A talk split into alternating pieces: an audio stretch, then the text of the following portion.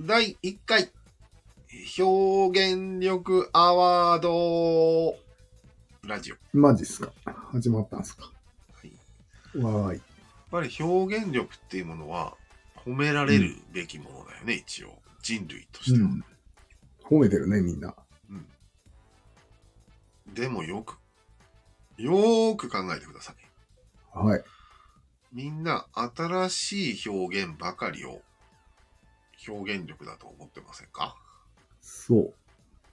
こんな表現もできるんだ。この言葉にこんな意味を与えた。素晴らしい。みたいなことよ。これが同音多義語が生まれる仕組みで、うん。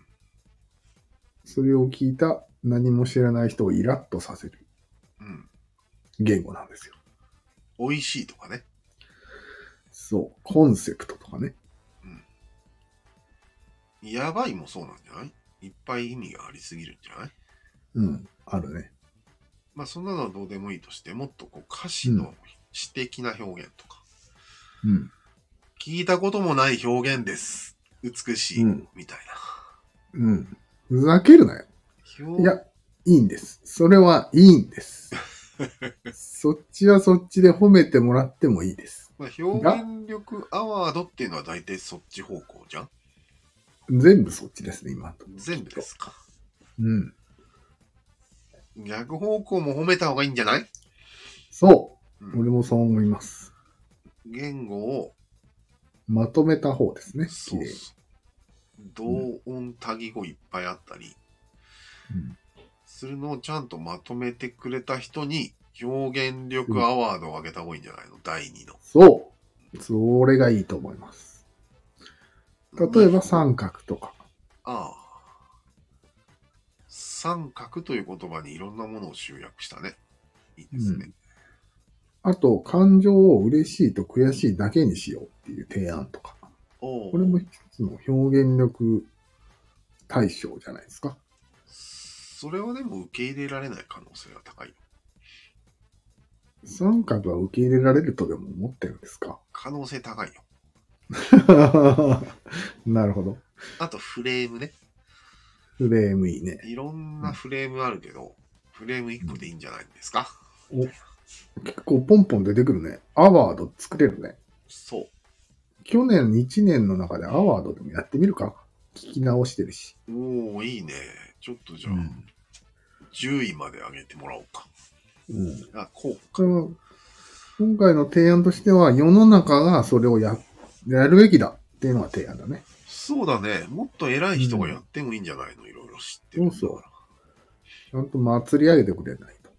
ね。困りますね、政治家は。ね。という感じでいいですかね。ただちょっと懸念があるのは、ほそれをアワードすると、もちろん、普通の拡散のアワードもしっかりやんないと、う。うん。逆にそのまとめるアワードが有名にななりすぎちゃったりすると、うん。みんな言葉が不自由になるんじゃないそうだね。やっぱり同時がいいと思いますよ。拡散と収縮は。のだよね。うん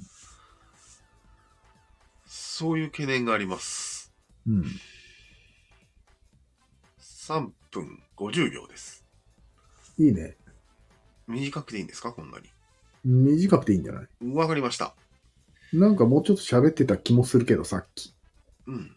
いや、あれは美味しい生活がずっとなんだかかんだか喋ってただけです。うんコンセプトとか。なるほど。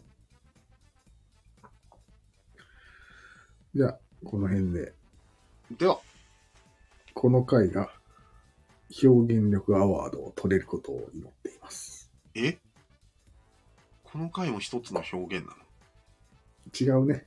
ごめん。違った。なしです。今回はコンセプトを出したんじゃないうん。コンセプト出したね。のうん。